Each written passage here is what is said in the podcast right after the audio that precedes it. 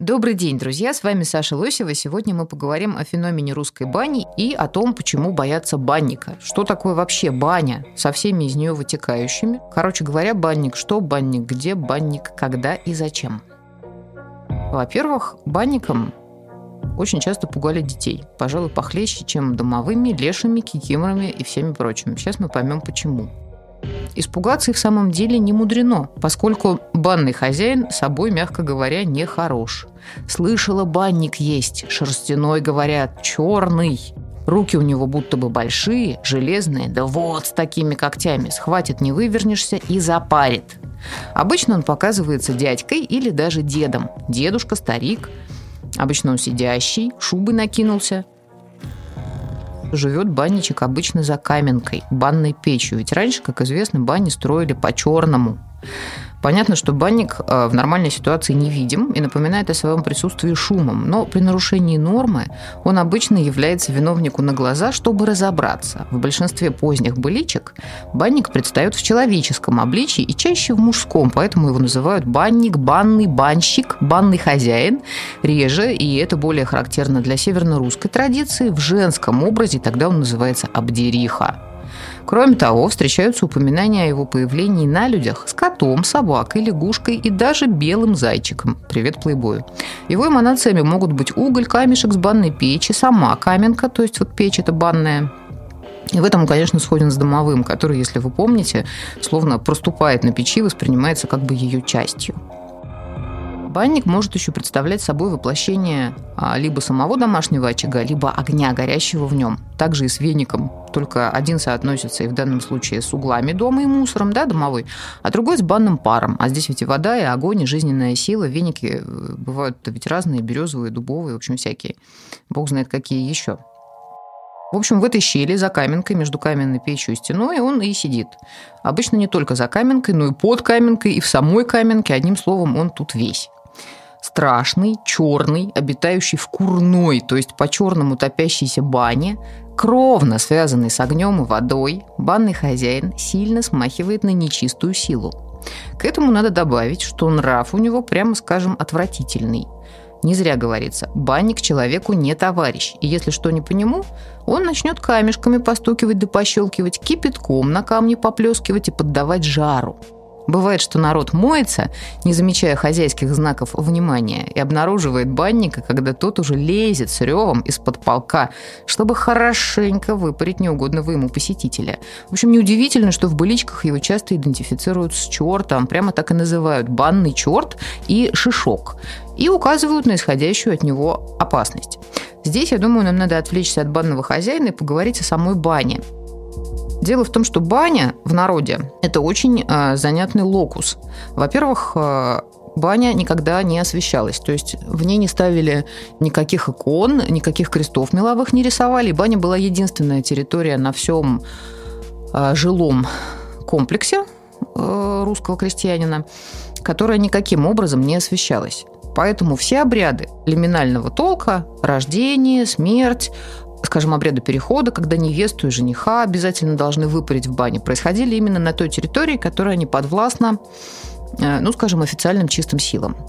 Если человека надо перевести из одного статуса в другой, как бы легитимизировать, э, все обряды, связанные с этим делом, обязательно происходили в бане. В путевых заметках Адама Алярия, секретаря Галштинского посольства в Москве в первой трети 17 века, читаем. Русские могут выносить чрезвычайно жар. И в бане, ложась на полках, велят себя бить и тереть свое тело разгоряченными березовыми вениками, чего я никак не мог выносить. Затем, когда от такого жара они сделаются все красными и изнемогут до того, что уже не в состоянии оставаться в бане, они выбегают из нее голые, как мужчины, так и женщины, и обливаются холодной водою, Зимой уже, выскочив из бани, они валяются на снегу, трут им тело будто мылом, и потом, остывши таким образом, снова входят в жаркую баню. Ему вторит Юл Юст, датский посланник при российском дворе начала XVIII века. За городом мне случилось видеть, как русские пользуются своими банями. Несмотря на сильный мороз, они выбегали из бани на двор совершенно голые, красные, как вареные раки, и прыгали в протекавшую поблизости реку. Затем, прохладившись вдоволь, вбегали обратно в баню, но прежде чем одеться, выскакивали и еще долго, играя, бегали нагишом по морозу и ветру. В баню русские приносят березовые веники в листах, скребут и царапают себе тело, чтобы в него лучше проникала теплота и шире отворялись бы поры. В России от всех болезней первый доктор – это русская баня.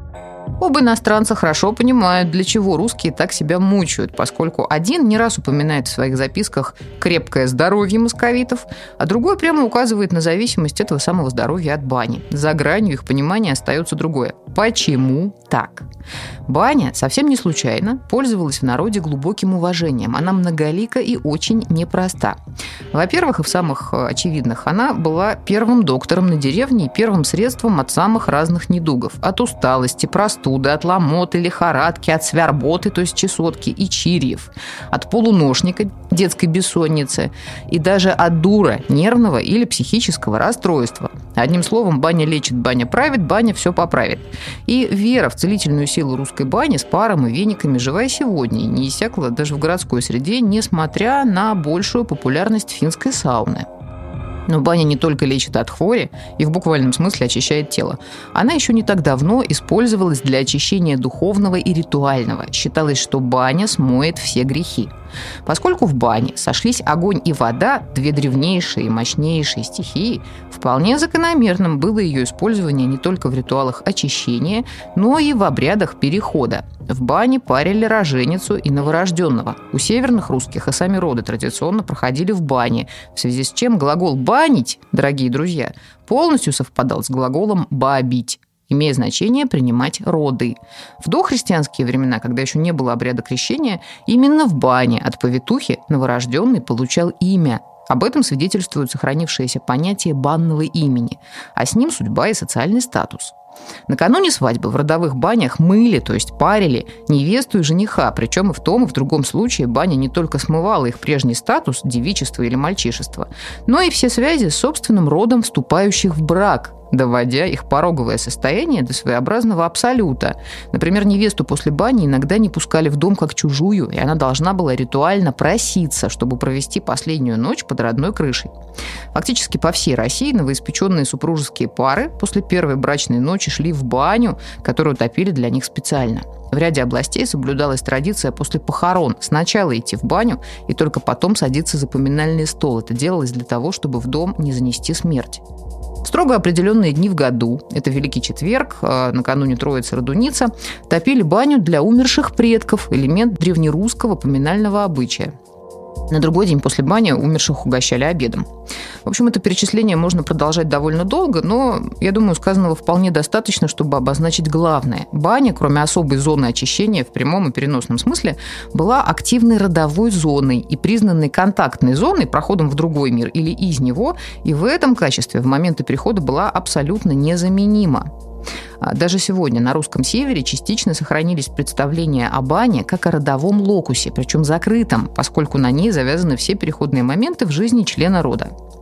И у каждой семьи баня была своя, топили ее по совместительству, по старой дружбе с соседями, крайне редко, только если не хватало дров. И даже очень гостеприимные люди в свою баню чужих не пускали. Чужим помыться в бане отказывали. А теперь в связи со всем этим сказанным закономерный вопрос, откуда в бане взяться баннику? Самый частый и самый распространенный считается такая версия – Говорят, когда в первый раз в бане вымоешь ребенка, так обдериха и завяжется. Обдериха – это одно из наименований банного хозяина. С одной стороны, в нем подчеркивается женское, да, наиболее древнее начало, скрытая сущность этого персонажа, а с другой – его агрессивность. По бытующим на русском севере представлениям, злость банника выплескивается иногда в крайне жестокой форме. Он обдирает провинившегося и раскладывает его кожу сушиться на каменке. Значит, обдериха – прозвище говорящее. Но еще раз подчеркнем, что в ходу оно главным образом у северных русских, в частности в Архангельской области, где больше всего рассказывают быличи коснятой кожи. Разрешившаяся от бремени женщина также проходит в бане двойной ритуал и очищения, и адаптации, поскольку в период родин она находится в пороговом состоянии и является нечистой, как и родившийся у нее ребенок. Как уже говорилось, невеста, моясь в последний раз в родительской бане, и очищается, и завершает отход от своего рода, достигает центра порога, после чего начинается ее вхождение в род мужа и приобретение там статуса своей, то есть начинается адаптация. А таким образом происхождение банника народные верования связывают с существами, пребывающими в переходном состоянии, с чужими. От чужих же, как известно, ничего хорошего не жди. Поэтому банник воспринимается почти однозначно как сущность демоническая. Поскольку баня с каменкой – это как бы мини-модель дома с его печью, она, с одной стороны, однозначно принадлежит своему ну, родовому, семейному пространству, а с другой располагается на перекрестке миров, и с этой точки зрения нахождение в ней демонической сущности видится абсолютно оправданным, никаких противоречий не вызывает. Легче объяснить и не любовь, которую банный хозяин испытывает, в частности, по отношению к тем же роженицам и некрещенным. В баню ты с некрещенным младенцем не ходи, обдериха задерет. В Березнике был случай. Раз оставили роженицу в бане, а она в каменицу затянута, и ребенок с живота вынут. Мертвы оба. Роженицу нельзя в бане оставить, и с малыми ребятами он может что-то сделать. Традиционный фольклор Новгородской области.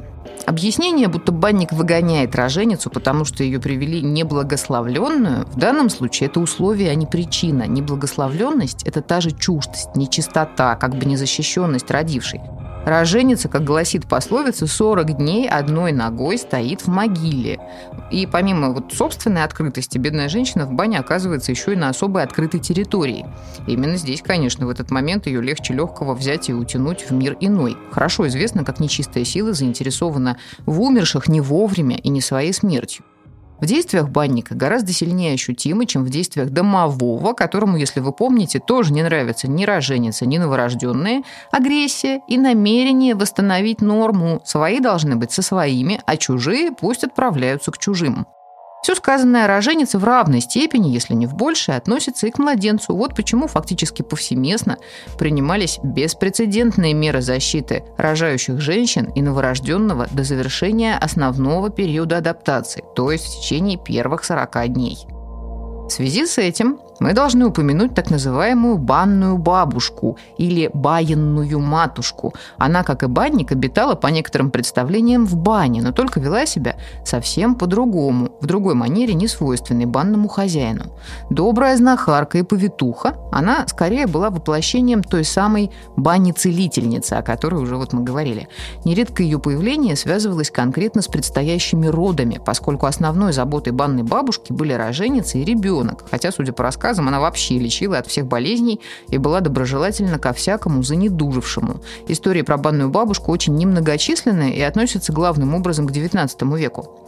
На обычную повитуху, помогавшую в родах, а потом и присматривавшую за роженицей и ребенком, в первую очередь ложилась защита ее подопечных от посяганий всякой нечистой силы, в том числе и от банника. До некоторой степени обычная бабушка-повитуха приобретала черты мифической банной бабушки, поскольку в силу своей профессии и возраста почиталась за человека знающего, владеющего и опытом, и разными хитрыми приемами. Например, во Владимирской губернии, прежде чем вести в баню роженицу, повитуха изгоняла банника, чтобы тот не смог причинить никакого вреда. Она бросала по углам камни с каменки, приговаривая «черту в лоб», эта же связь видна и в старинном заговоре, который повитуха читала, когда парила и правила новорожденного. В нем вообще замечательно слились и христианский образ Соломонеи, легендарной повитухи, принимавшей Христа, и языческий, банюшка Паруша, это то же самое, что банная бабушка. И самой повитухи, держащей в своих руках новую жизнь. Бабушка Соломонюшка Христа парила, да и нам парку оставила. Господи, благослови. Ручки растите, толстейте, ядренейте, ножки ходите, свое тело носите. Понятно, почему именно банник чаще всех прочих из нечисти посягает на новорожденных. Уж очень все удобно складывается. И место, и время, прямо искушение какое-то. Поэтому, как только представляется случай, банник обменивает младенцев. Поэтому помните, что без присмотра оставлять в бане маленьких детей нельзя. Обмен, подмен или перемен. Настоящий урод. С виду он вроде как ребенок, да только и сам не живет, потому что не растет и не развивается. И родителям своим жизни не даст, только мучает, непрестанно орет, качай его, корми. Бьются над ним домашние, маются несколько лет, пока в один прекрасный день не обнаружат в люльке вместо дитя головешку или банный веник. А бывает, что ребенок окажется настоящим ребенком, но он не такой, как все. Например, он лошадям и коровам заглядывает под задницу, да руку по локоть запихивает в рот. До 15 лет живет, а потом куда-то девается. И это у нас мифологические рассказы и легенды русского севера. Есть, конечно, способы, чтобы от такого обмена защититься. Можно, например, когда идешь мыть маленького, взять с собой иконку. Ну, в общем, это не совсем по правилам, но что делать? А выходя из бани, надо не забыть сказать «Мое, пойдем со мной, чужое в бане оставайся». Но лучше судьбу не искушать и глаз с младенца не спускать. Но если случилась подмена, говорят, надо бросить обменыша через порог, чтобы получить своего обратно. Памятуя о том, какой нелегкий характер у банного хозяина и как он скоро на расправу, народ со всей серьезностью подошел к созданию свода правил поведения в бане и поддержания добрососедских отношений с банником. И хотя быличек про банника все меньше, баню-то никто не отменял, а значит и банный кодекс актуальности своей не утратил. Итак, правило первое. Баню содержи в чистоте. Банник, говорят, и сам в своих владениях веником подметает, шумит, стучит. Баня такое место чистоты требует. Правило второе. Идешь мыться – просись. А помылся – не забудь сказать баннику спасибо за пар. В баину идешь, говоришь, просишься. Баинна хатерка, баинна хозяйка, пусти нас помыться, погреться, пожариться, попариться. А как помылись, скажешь, баина хозяюшка, спасибо за парную баину. Тебе настроеньице, нам на здоровьице. Можно так, можно по-другому. Банный князь, возьми нашу грязь, дай нам чистое тело. Обратно идут, говорят, спасибо, банюшка обмыла. Ну и когда моешься, прежде чем на полог завалиться, можно ненавязчиво напомнить. Крещенный на полог, не крещенный с полка. Правило третье. Не суетись. Обстоятельность в бане – не последнее дело. Сам не гони и товарищи не торопи. Нам все старики говорили, ребятишки, если моетесь в бане, один другого не торопит, а то банник задавит. Вот такой, дескать, случай был. Один мужик мылся, а второй его торопил. Ну, что ты там, скоро или нет? Три раза спросил. А потом из бани голос. Нет, я его еще только обдираю. Ну, он сразу это, побоялся. А потом открыл дверь-то, а у того мужика, который мылся, одни ноги торчат. Он его банник в эту щель затащил. Такая теснота, что голова сплющена. Сам же он не мог бы так полезть, чтобы голова сплющилась. Ну, его вытащили, а ободрать-то он его не успел. Мифологические рассказы русского населения Сибири. Правило четвертое. Один мыться не ходи, не гоже. А вот с моей подругой дело было. Старики ей говорили, что одной баню замывать нельзя – а она то ли забыла, то ли посмеялась. Пошла в баню-то одна мыться. Последней. В девках еще была. Зашла, голову намылила, над водой нагнулась, глядь, а под лавкой сидит маленький старичок. Голова большая, борода зеленая, и смотрит на нее. Она кричать и выскочила. Нашли ее братья на снегу. Еле откачали. Правило пятое. В бане нельзя громко говорить и шуметь, тем более стрелять, чтобы не рассердить банника. Говорить, да еще и громко не стоит, а слушать не запрещает никто. Совсем не лишне помнить, что банник – существо раздражительное, нрав у него горячий, и если что не по нем, принимается разными звуками знаки подавать. Застучит, начнет вениками шуршать, кипятком плескать, а то и заорать может. Один мужик пошел с бабой в баню. Вдруг кто-то застукотал – и закричала нечеловеческим голосом «Уходите скорее, а то заем». Мужик и баба побежали домой. Правило шестое – не выражаться. Мат баннику совсем не по праву. С бабы, которая бронила и посылала своих детей к черту, Байнушку оторвал кожу с ног до головы. Вместе с тем известны случаи, когда только матом человек и спасался, так что правило это двойственное. Правило седьмое. Третий пар – баннику. То есть после двух смен мытья в баню идти разделялись на две, реже на три смены. Больше уже не мылись, потому что третий пар оставляется байнушку, который тоже любит и помыться, и попариться. Для этого было специально принято оставлять на полке без креста и благословления обмылочки и воду, а уж веники и вовсе не было принято из бани уносить. Не оставишь, так обидится. Если проигнорировать правила третьего пара и отправиться в баню, можно увидеть и услышать немало интересного. Одна женщина пошла в третий пар мыться и не помылась. Пришла в байну, а там крик виск. Открыла дверь, а там дерутся нечистая сила. Она убежала домой голая, белье оставила. А можно и вовсе жизни лишиться, как вот было с одним мужиком. Ну, он пошел мыться, человек, а где он был, что опоздал? Нет и нет. Утром пришли в баню, ляжить в желобе, в желобах. Это камушки опускают воду, чтобы воду нагреть. Пришли, вот он в этом желобу втиснутый лежит целый желоб крови и не живой, так что никак нельзя мыться в третий пар. Правило восьмое. В непотребном виде, да в неурочное время в баню заходить нельзя. Что значит в непотребном виде? Давайте разберемся. Во-первых, выпивший. Один такой незадачливый личным опытом делился. Я как-то в баню пошел в субботу, пьяный пришел и пошел туда. Баба уже вымылась, я там один. Лег там и заснул прямо голый. Потом просыпаюсь, дергает кто-то. Слез, хочу выйти, они дают, не пускают. Стал я бабу кричать, чтобы пришла. Она прибежала, сунула мне руку, так я схватил и выскочил, да и побежал домой прямо по снегу голый. Так что спасибо бабе. Шутки в сторону, но был еще случай. Мужики изрядно приняли и понесло их в баню аккурат в 12 часов. Дошел ли до бани второй, неизвестно, а тот, который дошел, увидал там кого-то в шляпе. Мы не знаем, был ли это Михаил Боярский. Шляпу он с неизвестного снял, потому как думал, что это дружок его так принарядился. Да только оказалось, что не дружок. Как он из бани ушел и шляпу ту с собой унес, совершенно непонятно. Но после этого момента кто-то стал по ночам за шляпой приходить. И умер бедный мужик от разрыва сердца, рассказывают новгородцы. Что касается неурочного времени, речь в данном случае может идти о праздниках. В праздник мыться никак нельзя. Вот слыхивала, затопили баню, стали воду носить. Сколько не носят, принесут, нальют, вроде много. Пойдут еще, а на воды опять нет, будто выливает кто. И так раз пять носили, потом догадались. Банный хозяин, видать, не хотел, чтоб сегодня мылись. Так оно и было. Той день праздник был какой-то. Так ведь праздник мыться нельзя. Неурочным для мытья временем считаются также пятница и среда. В пятницу и в среду, как кровью моешься, Иисуса Христа на кресте распяли, поститься надо. В воскресенье мыться нельзя, потому что грех. В субботу мылись, чтобы к воскресенью очиститься и идти в церковь. Правило девятое. Ночью в бане делать нечего. Ночь тоже неурочное время. Не любит банничек, чтобы кто припозднившись у него намывался после 12. После 12 в байну не ходи. Абдериха-то тоже хочет отдыхать, помыться хочет. Не очень-то верится, правда? В самом деле человеку городскому, от деревенского быта далекому, все это даже трудно представить. Если хотите ощутить убежденность носителей этих правил, то читайте фрагмент рабочей записи. Собиратель, судя по всему, проявил недоверие к информации как раз в отношении возмездия за ночное посещение бани. Теперь, надо полагать, вы понимаете, насколько серьезно отношение к банному кодексу. И в отношении упомянутых здесь шишков, то есть чертей, напомним, что и сам банник воспринимался как сила нечистая и моющаяся в неурочное время, в праздник, не в свою смену, в ночь-полночь.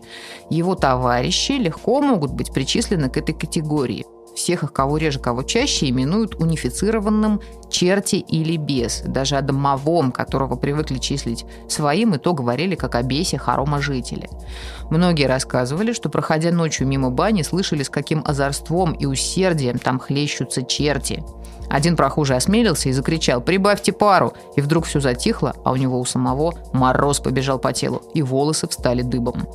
Если очень хочется, то как раз ночью в бане и можно, говорят, поглядеть на черта. Конечно, тут не обойтись без известного ритуала. Надо зайти в баню и, заступив одной ногой за порог, скинуть с шеи крест и положить его под пяту ноги. Вот тут-то, надо полагать, и привидится. А про то, как надо заканчивать встречу, нигде ничего не говорится. Видимо, в этом уже нет надобности. Особо одаренным никакие ритуалы не нужны, достаточно просто нарушить правила. Правило десятое. В чужой бане просись. Банник не жалует чужих, но если попроситься как следует, уважит, а случись что, и защитить может от всей прочей нечисти. Мужик сказывал, что пришел он в деревню, а спать негде, никто не пустил. Он пошел в байну, байна-то тепла, а сперва попросился у Байны, чтоб пустила ночевать. Ночью слышит, полетели обдерихи на свадьбу и зовут «Машка-матрешка, полетели с нами». Она отвечает «Гость у меня». Те говорят «Так задери». А она «Нет, не могу, он у меня попросился». Проверка банника на гостеприимство дает положительный результат даже в тех случаях, когда речь идет о роженице. Рассказывали, например, как одна родильница в бане мылась с ребенком и напросилась. «Банная староста, пусти меня в байну, пусти помыться и сохрани. Вот байники идут и начали ее давить. А банная староста говорит, зачем давить? Она ведь напросилась, идите в другую баню. Там и давите». Правило одиннадцатое. Если банник зовет помыться, лучше не ходить. То ли натура тянет банника на подвиги, что-то давненько никого и не парил, то ли просто стих найдет и захочется вдруг компании. Но известны случаи, когда он сам начинает зазывать в баню помыться, прикинувшись кем-нибудь из своих. Тут уж лучше бдительности не терять и приглашений таких не принимать. Правило 12. Не хвались. Банник похвальбы и бессмысленного удальства не любит. Так вот, в байну велено бояться ходить. Тоже старинный случай. Вот за похвас какой-то мужик ходил в баню на Новый год. А зорко, ну опасно ходить. Так его коверкали, его загнуло в дугу. Луку гну в дугу, вроде как кричал-то. Моего отца в байну-то выпугало. Баня не рано была, в 7 часов. Отец говорит, я наперед пойду один, я не боюсь. Брат Матвей говорит, я, Калина, к тебе приду. Пришел отец, а Матвей уж там сидит, намылился. «Опередил я тебя», — говорит. А отец обернулся, а скамейка суха, нет никого. Он выскочил за пятки, рубаху на левую сторону одел, а это он еще сказал «не боюсь ничего», а похвальное слово «ни бог, ни черт не любит». Баня всегда считалась хороминой и нечистой. Икон там нет, крестов никаких не делается. Опять же, когда идут в баню мыться, и крест и пояс снимают и оставляют дома – вот раньше поэтому и говорили, в банюшку иду, да аминь на головушке несу. Мыться-то все равно надо, можно даже сказать, должно. Кто в бане не моется, не парится, тот за доброго человека не почитается. Не только сама баня, но вообще все, из чего в бане моются, катки, ушаты, шайки, ковши, все считается нечистым, даже вода. Пить в бане нельзя, Вода в рукомойниках почитается нечистой, ею нельзя даже выполаскивать посуду, а не то, что пить. На банище, если можно что поставить, то только новую баню. А чтобы хозяин не чудил и не измывался, ему под банный порог закапывали курицу. Выбирали, чтобы была черная, душили и прямо в перьях, не ощипывая, закапывали подарочек. Потом уходили пятясь и отвешивая поклоны. Но с выбором банного места вообще непросто. А, ведь даже перемещали баню с одного места на другое с оглядкой, что если не придется баннику по нраву. Даже специальные слова были на перевоз банного семейства. Хозяин, хозяюшка, милые дедушки, пойдем пойдемте со мной. А когда ставишь новую баню, тем более смотри в оба. Если она окажется не у места, начнутся проблемы, не сразу и догадаешься с чего. Считается, что может дохнуть скотина, могут заболеть дети, могут напасть мыши. В общем, что только не случится, если баннику не приглянется новое место жительства. Редко, но бывает, что в быличках косвенно указывается на связь банника с колдуном. Они вроде бы вместе часто парятся. У одного парнишки отец баловался колдовством, а сын-то возьми да и скажи, что нет, мол, никого, ни бога, ни шишков. Вот колдун и стал говорить, я грешный человек, бога показать не могу, а грешка я покажу шишка. Я вперед пойду в баню, а ты, мол, после за мной приди. Ну, молодой человек так и сделал, открыл баню, а там шишок сидит с отцом на скамейке. Вот малец назад и белье забыл, и убег домой. И пока в армию не взяли, в баню свою мыться не ходил, сообщает нам Власова от 95 -го года. Именно в бане обычно проходило своего рода посвящение в колдуны, передавалась колдовская сила. Истории об этом известно немало, и рассказывают их, как правило, с потрясающим воображением деталями. Вот пожелала одна женщина принять силу от заболевшей колдуньи, и в назначенный день явилась, как было назначено, в баню. А там уже все собрались. На верхнем полке старая колдунья лежит, на лавке сидит здоровенная в человечий рост лягуха, глаза у нее прямо огнем горят. Третий в бане – баба-посредница. Приказали тут ученице до нога раздеться и лезть лягухе в пасть. Колдунья как приказала, так лягушка с лавки прыг и пасть распахнула. Баба полезла и через задний проход вылезла. Да не один раз, а трижды. Посредница после ушла, а колдунья ученицу и спрашивает, все ли ты видела, все ли теперь знаешь. Та сразу же все поняла и стала с тех пор колдовать. Не менее живописной другая история о получении силы. В Михалкином Майдане был известный колдун Иван Сухин. Рассказывали, что по молодости он влюбился в девушку, которая работала на скотном дворе у князя Кочубея. Так его прихватило, что он решился идти за помощью к колдунье Середе, умевшей привораживать. А жила она в десяти верстах от Михалкина Майдана. Не успел пойти, как ночью ему явился кто-то в образе Середы и зовет его в баню. Там он увидел массу шутов. Вылезла голова вроде лягушки, а пасть больше ведра. Шуты его туда и втиснули, он чуть не задохся. Потом голова его изрыгнула, и ее стало рвать. Шуты заставили его есть эту рвоту. Он съел. С тех пор шуты стали за ним ходить, то есть сделались его помощниками. И так он стал сильный колдун. Когда слышишь или читаешь такие истории, становится ясно, что от будущего колдуна, чтобы все перенести, требовалась не только недюжинная сила тела, но и недюжинная сила духа. Согласитесь, далеко не каждый в состоянии переступить через себя и выполнить все желания нечисти. Если судить по рассказам, сила, которую человек получает в бане, ему дается от нечистого. Хозяин бани здесь почти никогда не упоминается. Зато в который раз находит подтверждение особый статус бани как некоего контактного центра, своеобразного перекрестка и места пересечения миров. Если колдуну даются в помощники шишки, рабочая сила, то он их получает как раз в бане. Черти, раздаваемые в бане в помощь колдунам, и банные черти в быличках, как правило, различаются. Анчутки беспятые, лапки у них вроде птичьих, считаются чертями банными, хотя анчут – это одно из наиболее распространенных названий нечистой силы, и в частности черта.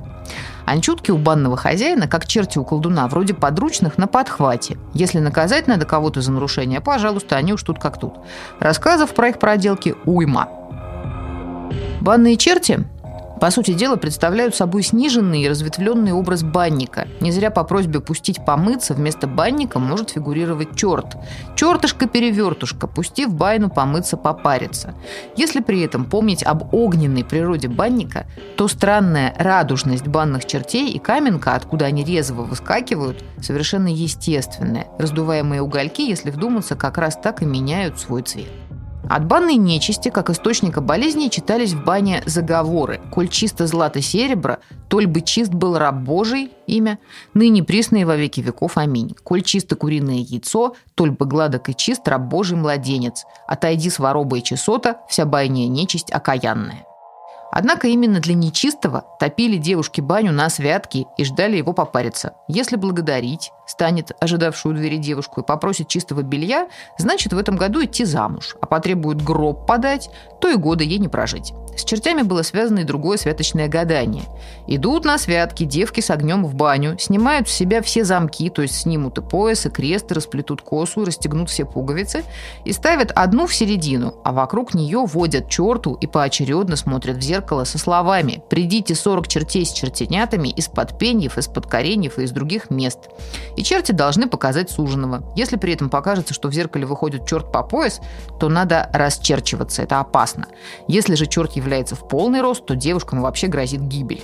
К самому баннику тоже шли, чтобы узнать судьбу. Одним из наиболее известных гаданий на русском севере было такое. Девушки отправлялись к бане с землей, взятой из-под девяти столбов забора.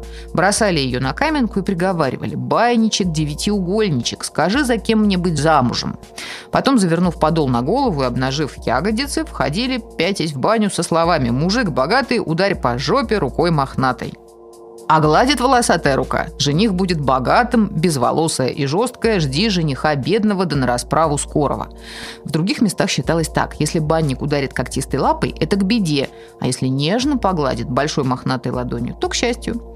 Похожий способ гадания – сунуть в бане руку в самый дымник. Если голой рукой схватит, бедный жених будет. Если мохнатый, то богатый.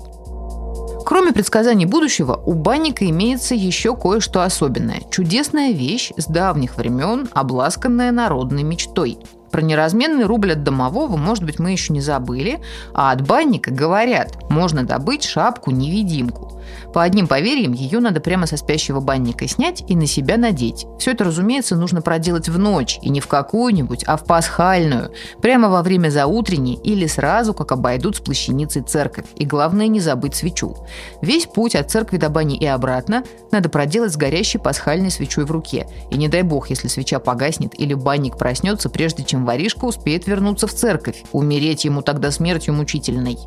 Можно, конечно, обойтись и без пасхальной свечи, только Только заполучить таким образом шапку-невидимку будет, пожалуй, того страшнее. Надо идти в баню все в ту же пасхальную ночь, положив в левый сапог нательный крест и нож.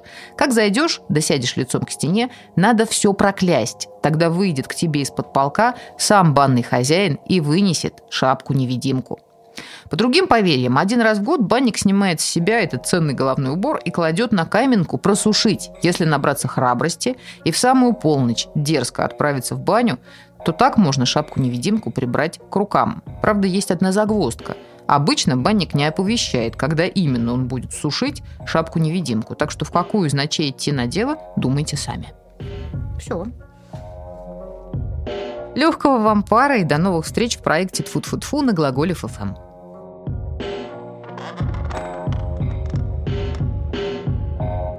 Глаголев ФМ.